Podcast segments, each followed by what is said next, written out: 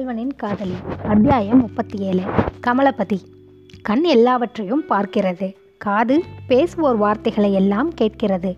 வாய் காரியம் இருக்கிறதோ இல்லையோ பலரிடத்திலும் பேசுகிறது. ஆனால் கண்ணனானது ஒருவரை பார்க்கும்போது மற்ற யாரை பார்க்கும் போதும் அடையாத இன்பத்தை அடைகிறது. அவர் பேசுவது சாமானிய விஷயமானாலும் அவருடைய குரலில் விசேஷமான இனிமை இராவிட்டாலும் அவருடைய வார்த்தையை காது தேவாமிர்தத்தை பருகுவது போல் பருகுகிறது. அவரிடத்தில் பேசும்போது வாய் குளறுகிறது நாக்கு கொஞ்சுகிறது. இதெல்லாம் அன்பின் அடையாளம். ஆனால் இவ்வன்பு எப்படி பிறக்கிறது என்றாலோ அது தேவ ரகசியம். மனிதரால் சொல்ல முடியாது என்று லைலா மஜ்னு கதையாசிரியர் வாவேசு ஐயர் சொல்கிறார். காதலுக்கு மட்டுமின்றி சிநேகத்துக்கும் இது ஒருவாறு பொருந்துவதை காண்கிறோம்.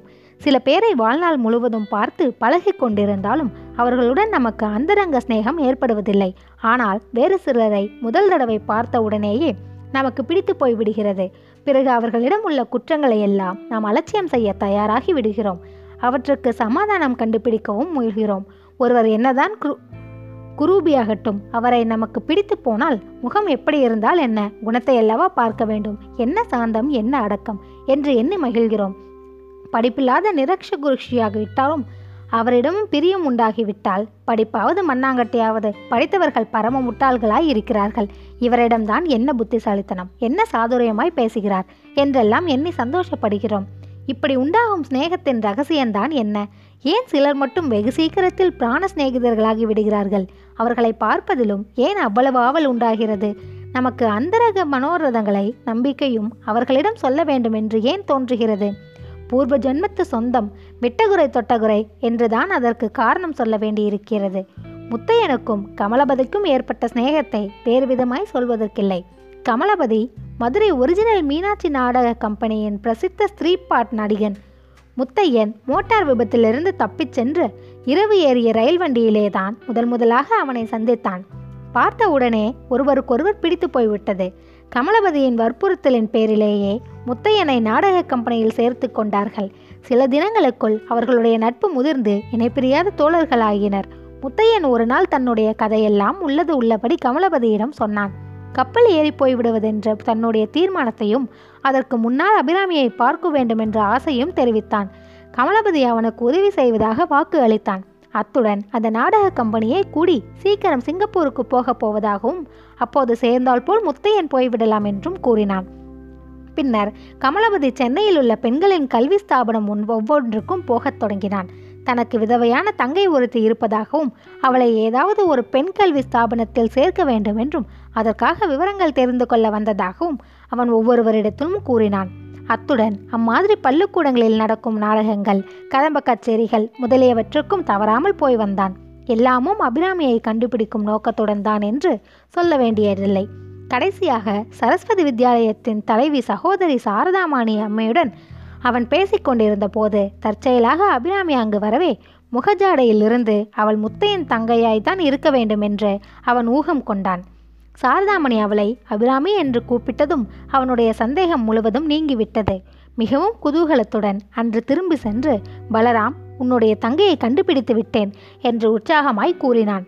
அதைத் தொடர்ந்து மெதுவான குரலில் என்னுடைய காதலியையும் கண்டுபிடித்தேன் என்று சொன்னான். முத்தையன் தன்னுடைய பெயரை மாற்றி பலராம் என்று கூறியிருந்தான்.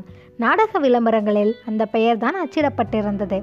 கமலபதிக்கு அவனுடைய சொந்த பெயர் தெரிந்த பிறகும் சந்தேகம் ஏற்படாதபடி பலராம் என்றே அழைத்து வந்தான். முத்தையனுக்கு இருந்த பரபரப்பில் கமலபதி பின்னால் சொன்னதை அவன் கவனிக்கவில்லை. அபிராமியை முத்தையன் எப்படி பார்ப்பது என்பதை பற்றி அவர்கள் யோசிக்கத் தொடங்கினார்கள். நேரே போய் பார்த்தால் கட்டாயம் அபிராமி முத்தையனை கண்டதும் அண்ணா என்று அலறி விடுவாள் அபாயம் நேர்ந்துவிடும். கமலபதி அவளை அழைத்து வரலாம் என்றால் அது எப்படி முடியும்? அந்நியனாகிய அவனுடன் அபிராமியை அனுப்பி வைக்க வித்தியாலயத்தின் தலைவி சம்மதிப்பாளா? அபிராமிதான் வருவாளா? ஏதேதோ யோசனைகள் எல்லாம் செய்தார்கள். யுக்தியெல்லாம் பண்ணினார்கள். ஒன்றும் சரியாய் வரவில்லை. முத்தையனுக்கு அபிராமி படிக்கும் பள்ளிக்கூடத்தை சுற்றி பார்த்து விட்டாவது வர வேண்டும் என்று ஆவல் இருந்தது. கமலபதி அதெல்லாம் கூடாது என்று தடுத்து வந்தான். முத்தையனுடைய ஆவல் மேலும் மேலும் வளர்ந்தது.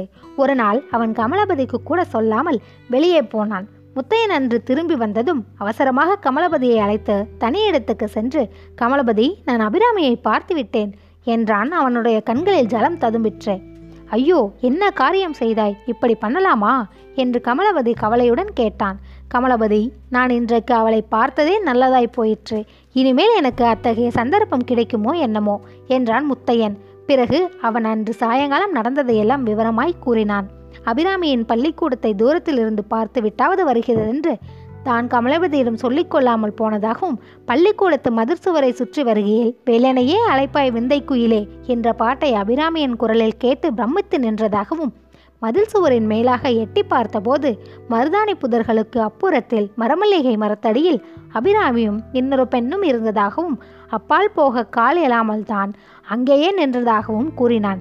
கமலபதி என் மனம் இன்றுதான் ஆறுதல் பெற்றது. அபிராமியை நான் பார்த்து விட்டேன் அவள் என்ன நினைத்து கொண்டிருக்கிறாள் என்று அறிந்தேன். என்னை அவள் திருடன் என்று வெறுக்கவில்லை. என்னிடத்தில் அவளுடைய அன்பும் மாறவில்லை. இனிமேல் எனக்கு வேறு என்ன வேண்டும்? கல்யாணியை தவிர என்றான் கமலவதி முத்தையன் பெருமூச்சு விட்டான். கமலபதி நீ எனக்கு ஒரு வாக்குறுதி கொடுக்க வேண்டும் என்று அவன் கைகளை பிடித்து கொண்டான். ஒன்றாய் போவானேன் எத்தனை வேண்டுமானாலும் தருகிறேன். தயவு செய்து இப்போது விளையாட்டு பேச்சு வேண்டாம் கமலபதி. புராணங்களில் சொல்வார்களே இடது கண் துடிக்கிறது இடது தோல் துடிக்கிறது என்றெல்லாம். அப்படியொன்றும் எனக்கு துடிக்கவில்லை. ஆனாலும் ஏதோ விபரீதம் வரப்போகிறது என்று மட்டும் என் மனம் சொல்கிறது. இதை கேள் அபிராமியும் அவள் தோழியும் பேசிக் கொண்டிருந்தார்கள் அல்லவா? நானும் மேமறந்து கேட்டுக்கொண்டிருந்தேன் அல்லவா? அப்போது இன்னொரு பெண் வந்து அபிராமே உன்னை கூப்பிடுகிறார்கள். யாரோ திருப்பங்குற கோவிலில் இருந்து உன்னை பார்க்க மனுஷால் வந்திருக்கிறார்களாம் என்றாள். உடனே அபிராமி எழுந்து போனாள். அதை கேட்டது முதல் என் மனதில் கலக்கம் ஏற்பட்டிருக்கிறது. திருப்பரங்கோவில் மனுஷர்கள் இப்போது எதற்காக எங்கே வரவேணும் கமலபதி சிரித்தான். எத்தனையோ உற்பாதங்கள் அபசகுணங்களை பற்றி நான் கேட்டிருக்கிறேன். இது எல்லாவற்றையும் தூக்கி அடிப்பதாயிருக்கிறது என்றான். முத்தையன் அது எப்படியாவது இருக்கட்டும். என்னுடைய பயம் பொய்யாய் போனால் ரொம்ப நல்லது. ஒருவேளை நிஜமானால் என்னை போலீசார் பிடித்து விட்டால் அல்லது நான் இறந்து போனால் அபிராமியை நீதான் காப்பாற்ற வேணும். கமலபதி அவளுக்கு வேறு திக்கே கிடையாது. அப்படி காப்பாற்றுவதாக எனக்கு வாக்குறுதி கொடுப்பாயா? என்று கேட்டான். அப்போது கமலபதி கடவுள் சாட்சியாய் அபிராமியை நான் காப்பாற்றுகிறேன். பலராம் பாதி கல்யாணம் ஆகிவிட்டது. அவளை காப்பாற்ற எனக்கு பூரணன் சம்மதம். என்னை காப்பாற்ற அவள் சம்மதிக்க வேண்டியதுதான் பாக்கி என்றான். அத்தியாயம் முப்பத்தி எட்டு. ஐயோ என் அண்ணன். அன்றிரவு வழக்கம் போல் சங்கீத சதாராம் நாடகம் நடந்து கொண்டிருந்தது. கமலபதி சதாராம் வேஷத்தில் மேடையில் வந்து நடித்து கொண்டிருந்த போது தற்செயலாக அவனுடைய பார்வை அபிராமியின் மீது விழுந்தது. ஒரு நிமிஷம் அவன் மெய்மறந்து போனான். அச்சமயம் மேடையில் சொல்ல வேண்டியதை கூட மறந்து போய் நின்றான். கோமுட்டி செட்டியாரின் மகன் வேஷம் போட்டவன் கெட்டிக்காரனானதால் அவன் கமலபதியின் கால் விரலை தன் கால் விரலால் அமுக்கி என்ன நான் கேட்கிறேன்? சும்மா இருக்கிறாயே? என்று கூறி மறுபடியும் கேள்வியை போட்டபோதுதான் கமலபதிக்கு நாடகம் கட்டம் ஞாபகம் வந்தது. அந்த காட்சி முடிந்து திரைவிட்டதும் கமலபதி முத்தையனிடம் அவசரமாக சென்று முத்தையா ஒரு அதிசயம்! என்றான். முத்தையன் என்னவென்று கேட்கவும் அபிநாவின் நாடகம் பார்க்க வந்திருக்கிறாள் என்பதை தெரிவித்து நல்ல வேளை நான் முதலில் அவளை பார்த்தேன். எனக்கே ஒரு நிமிஷம் திணறி போய்விட்டது. நீ மேடையில் இருக்கும்போது திடீரென்று அவளை பார்த்திருந்தால் என்ன செய்திருப்பாயோ என்னமோ என்றான். முத்தையன் அளவில்லாத ஆவலுடனும் பரபரப்புடனும் மேலையின் பக்கத்தில் தட்டி சமீபம் வந்து இடுக்கு வழியாக கமலபதி காட்டிய திக்கை நோட்டினான். அடுத்த நிமிஷம் அவன் கமலபதியை கெட்டியாக பிடித்து கொண்டான். அவன் உடம்பு நடுங்கிற்று.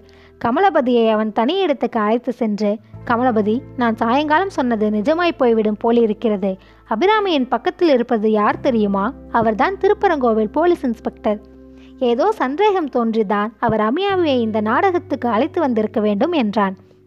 சர்வோத்தம சாஸ்திரி முத்தையனை பார்த்ததில்லையே தவிர முத்தையன் திருப்பரங்கோவிலில் இருந்தபோது பல தடவை சாஸ்திரியை பார்த்திருக்கிறான்.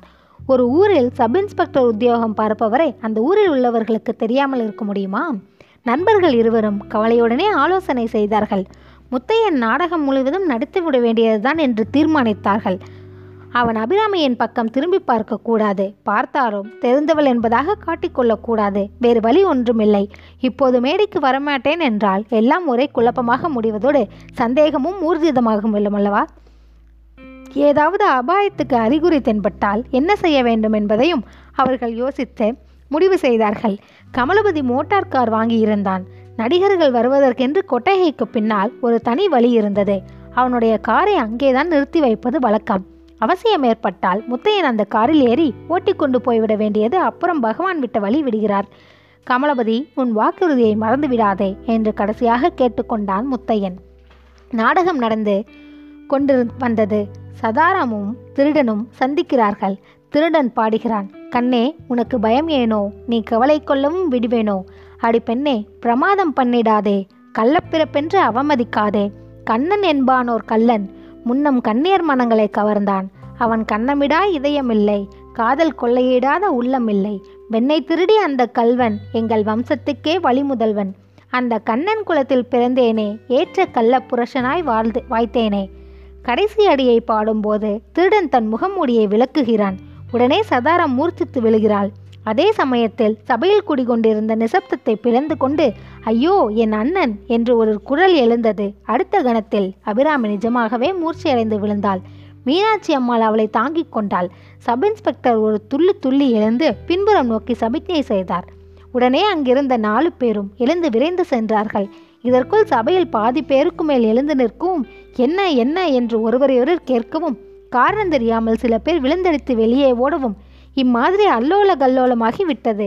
மேடையிலும் திரையை விட்டு விட்டார்கள். உடுப்பணியாத போலீசார் நாலு பேரும் வெளியே சென்று அங்கே தயாராய் இருந்த உடுப்பணிந்த போலீஸ்காரர்களை அழைத்து கொண்டு மேடைக்குள் ஓடினார்கள். அங்கே மூளை முடுக்குகள் எல்லாம் தேடியும் கூட திருடன் அகப்படவில்லை. கமலபதி கவலை தேங்கிய முகத்துடன் ஆவலுடன் எதையோ எதிர்நோக்குபவன் போல் இருந்தான். சில நிமிஷங்களுக்கு பிறகு சற்று தூரத்து கப்பல் கப்பாலிருந்து அவனுடைய மோட்டார் ஹாரனின் சப்தம் வரவும் அவனுடைய முகம் பிரவாசம் அடைந்தது. Bye.